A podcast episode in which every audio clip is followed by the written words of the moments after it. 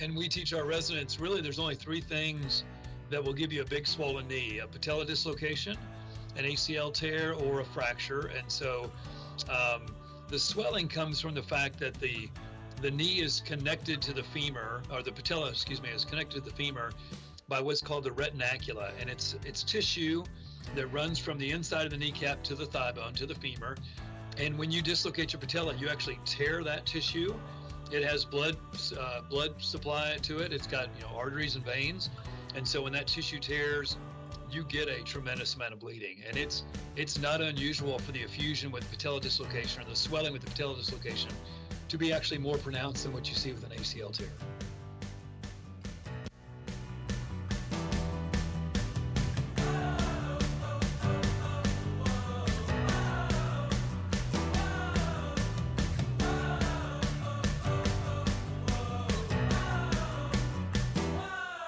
Welcome back to another edition of the Play Healthy KC podcast.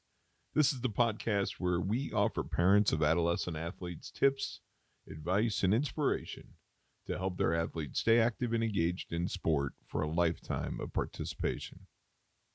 I'm your host, Todd Coburn, and in this episode, we're going to be talking about patella dislocations. Joining me is pediatric orthopedic surgeon Dr. Kevin Latz, the chief of the Children's Mercy Sports Medicine Center. Dr. Latz graduated from the University of Texas Health Science Center. He did his orthopedic residency at the Kansas Medical Center and did fellowships at St. Gallen in Switzerland, the Hospital for Sick Children in Canada, and with pediatric sports medicine at Boston Children's Hospital.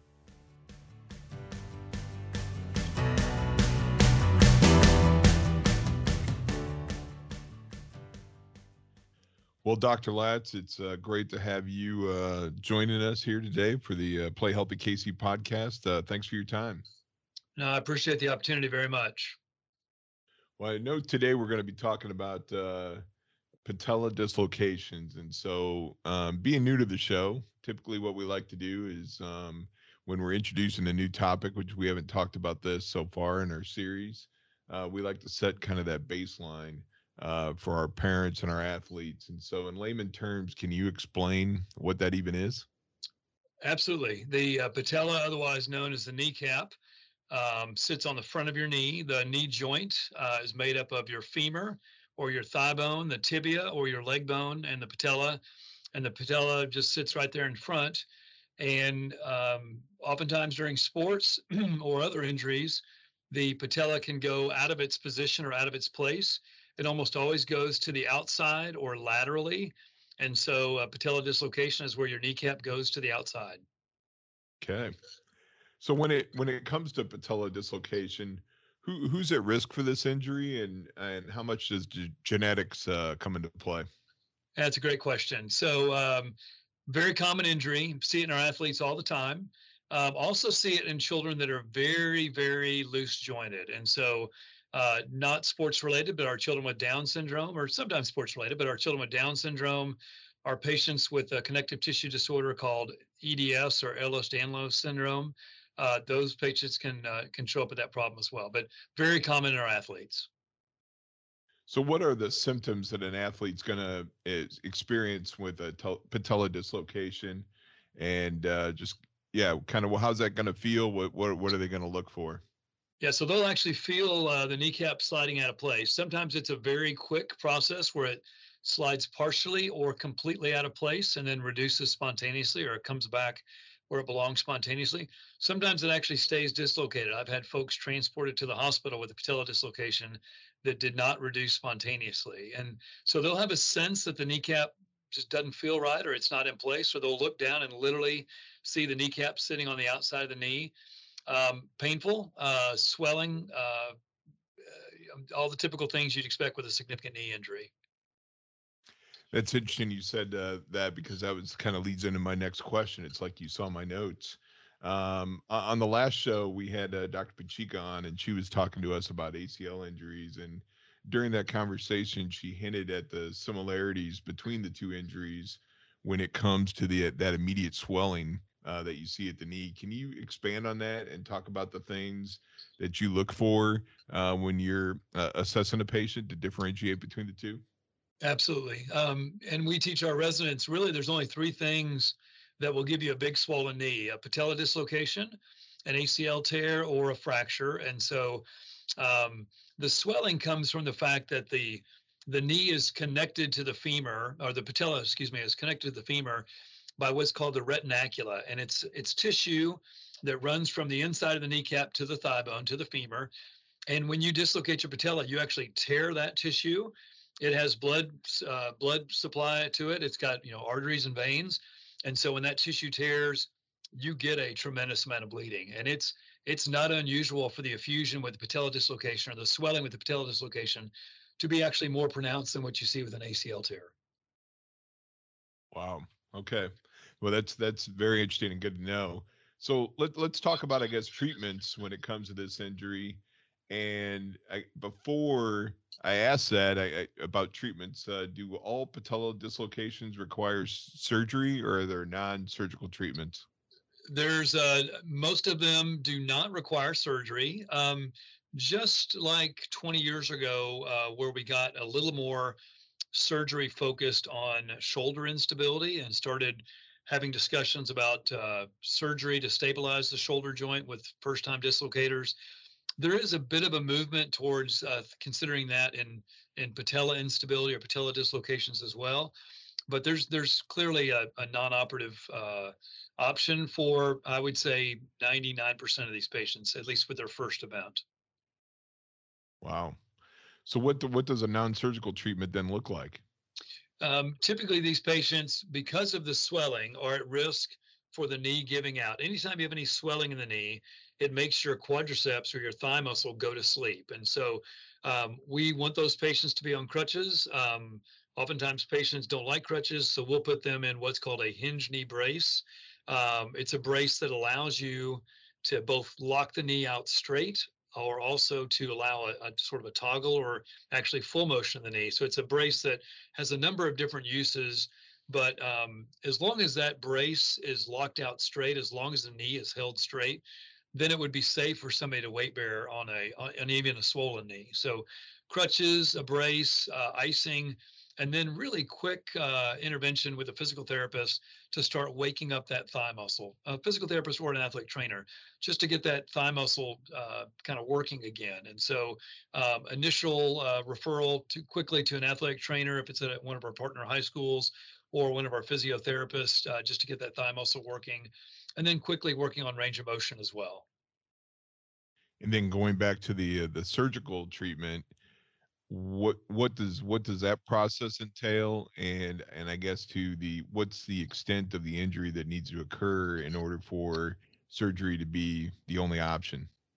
Right for for surgical planning um, we will typically get um, x-rays and quite often an mri um, most of these patients that i see that are children and adolescents that have a patella dislocation event have an anatomic reason why that is the case. And there are several. Uh, one can be that the kneecap sits a little bit high. That's a little more debatable if that's truly a risk factor, but there's a thought that that probably puts you at risk for kneecap instability. It could be the groove for your kneecap, what's called your trochlea. It's kind of the groove where the kneecap sits in the femur. That can be shallow. The fancy term for that is called trochlear dysplasia. Um, it can be that that patient is extra flexible. And so we talked earlier about those kiddos with EDS and, and Down syndrome. Well, there are people that are very flexible that aren't, that don't have those diagnoses, and that puts you, I believe, at risk for patellar instability as well. The one that we really are pretty careful to pick up and often pretty quick to uh, correct is if your alignment, if we look at you as you're standing in front of us, um, and it looks like your your knock knees, so your knees are are kind of directed towards each other. Those patients we know are at risk for uh, having that kneecap pop out a, a, second and a third and and a fourth time. And so we we get standing films on those patients and uh, and and try to evaluate if they are what's called valgus or knock kneed. And we're very quick. The other things I spoke I spoke about, we don't always correct those surgically but we almost always correct their what's called their coronal malalignment, their knock-kneedness, if that is indeed present. And so surgery would entail going to the operating room. We typically do a diagnostic arthroscopy where we're putting the camera in the knee. we're looking at the cartilage of the kneecap, um, particularly to make sure that it's in good condition.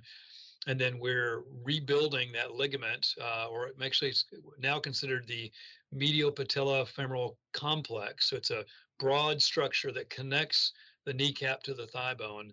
And so we're we're we're rebuilding that structure as well at the same time. Wow, that's uh that's great insight. Love the science. Um I guess uh the the next thing I would like to ask then is um when when returning back to play after an athlete has uh, sustained a, a patella uh, dislocation, as the surgeon and as the doc, I mean, what what are you looking for from that athlete to allow them to return back to play?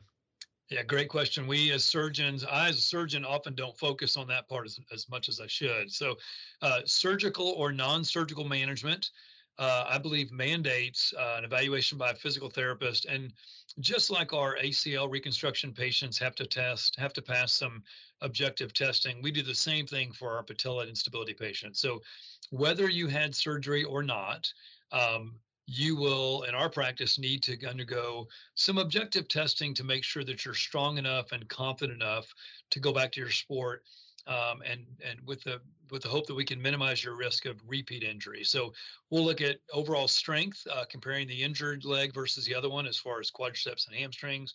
We'll look at your range of motion. We'll look at your swelling of your knee. And then we'll actually put you through some pretty aggressive jump and running, uh, jump testing and running um, and balance testing to really make sure that that you know you're you're doing as well as you think you are or you say that you are. And and so that recovery uh, can take months even if you don't have surgery uh, to really get you back to the state where it's safe to send you back into the field of play. Great great advice.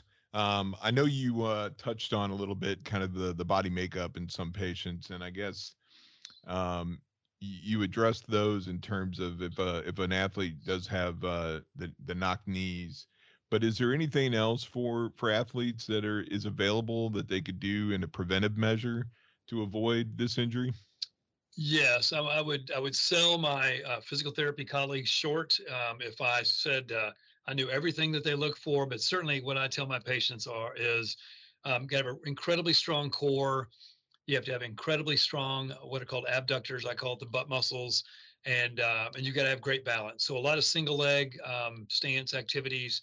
You know, starting just initially on again addressing the swelling, addressing the range of motion, and then as we advance, working on your core, working on your hip abductors, working on your quad strength.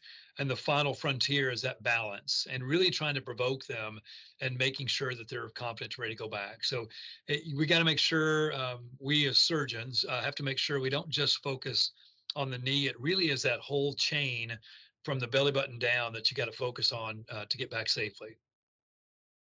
Excellent. Great. Again, good, uh, good insight. Um, well, as our listeners know, Dr. Latz, I am not a medical professional by any means. Um, I'm just fortunate enough to get to talk to experts. And so I always like to uh, check in with the guests and make sure that we touched on everything on this topic uh, that we should have. And so, is there anything else about uh, patella dislocation that we didn't touch on that we should? Well, I think we have a good sense of who is likely to have the kneecap pop out again honestly, the younger you are the first time it happens, uh, I think probably the more likely you are to have it happen again. The folks at the Mayo Clinic have really spent the last 25 years trying to identify those patients at risk. And so we really take those lessons to heart. Um, like I spoke of earlier, we're honestly a little bit more uh, surgery um, focused with certain patients that we know are at significant risk for kneecap recurrent kneecap instability. Um, the other part of this is, you know, when you dislocate your kneecap, often the cartilage of your kneecap can be injured. And so it's not just painful, it's not just an inconvenience.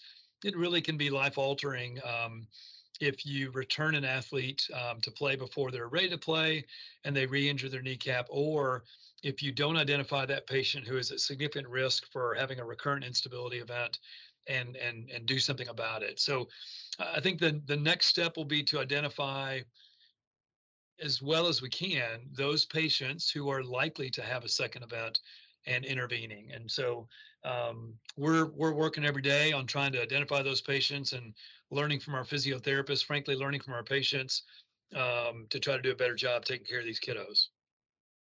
Well, that's that's awesome, and uh, I, again, I'm so thankful for uh, you being able to have the time to visit with us today, and it's uh, you're always welcome back. I'm grateful for the opportunity, Todd. Thanks so much.